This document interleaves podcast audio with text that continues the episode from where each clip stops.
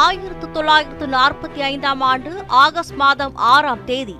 உலகப் போர் முடிவுக்கு வரப்போவது மட்டுமல்ல அன்றைய தினம் வரலாற்றில் பெரும் சோகம் நிறைந்த நாளாக அமையும் என்று யாரும் கற்பனையில் கூட நினைத்து பார்த்திருக்க மாட்டார்கள்.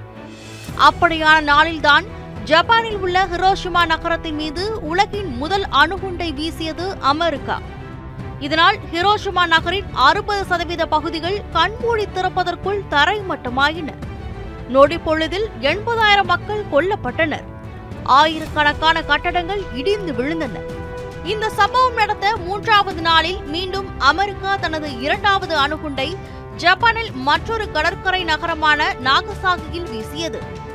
இந்த தாக்குதலில் ஜப்பானில் உள்ள சுமார் ஐம்பதாயிரத்துக்கும் மேற்பட்டவர்கள் கொல்லப்பட்டனர். அது மட்டுமின்றி அணுகுண்டின் கதிர்வீச்சின் காரணமாக பல மாதங்களாக தொடர்ந்து மக்கள் மாண்ட கொடூரமும் அரங்கேறியது.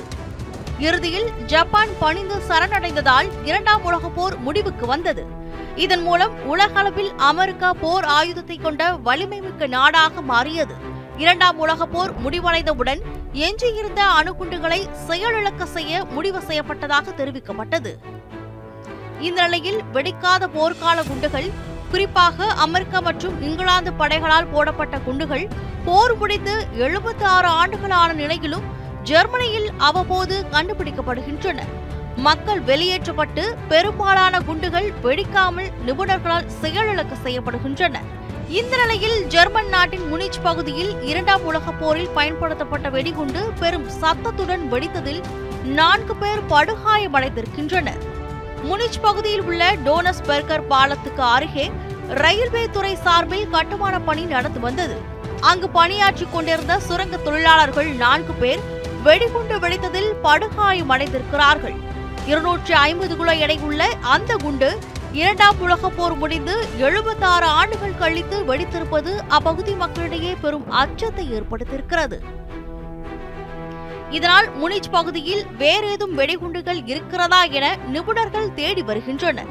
இதற்கு முன் கடந்த இரண்டாயிரத்தி பதினேழில் ஜெர்மனியில் பிராங்பர்ட் நகரில் ஒன்றரை டன் எடையுடைய பிளாக் பஸ்டர் குண்டு கண்டுபிடிக்கப்பட்ட போது எழுபதாயிரம் மக்கள் அப்பகுதியில் இருந்து வெளியேற்றப்பட்டனர். இரண்டாம் உலகப் போரில் பயன்படுத்தப்பட்ட அணுகுண்டுகள் ஜெர்மனியில் மட்டுமல்ல அமெரிக்கா பிரிட்டன் இந்தியா போன்ற நாடுகளில் இன்னும் இருக்கின்றன. அவை அனைத்தும் கடலிலும் மண்ணிலும் புதைந்து இருக்கின்றன அவ்வப்போது அணுகுண்டுகள் கண்டெடுக்கப்படுவதுடன் சில இடங்களில் வெடித்து பொதுமக்கள் பலியாவதும் தொடர்கதையாகவே உள்ளது. இந்த அணுகுண்டுகளை முறையாக அப்புறப்படுத்த உலக நாடுகள் நடவடிக்கை எடுத்தால் மட்டுமே அப்பாவி மக்களின் உயிர் பறிபோகாமல் இருக்கும் என்பதே அனைவரின் கருத்தாக உள்ளது. Vasanthi news seven Tamil.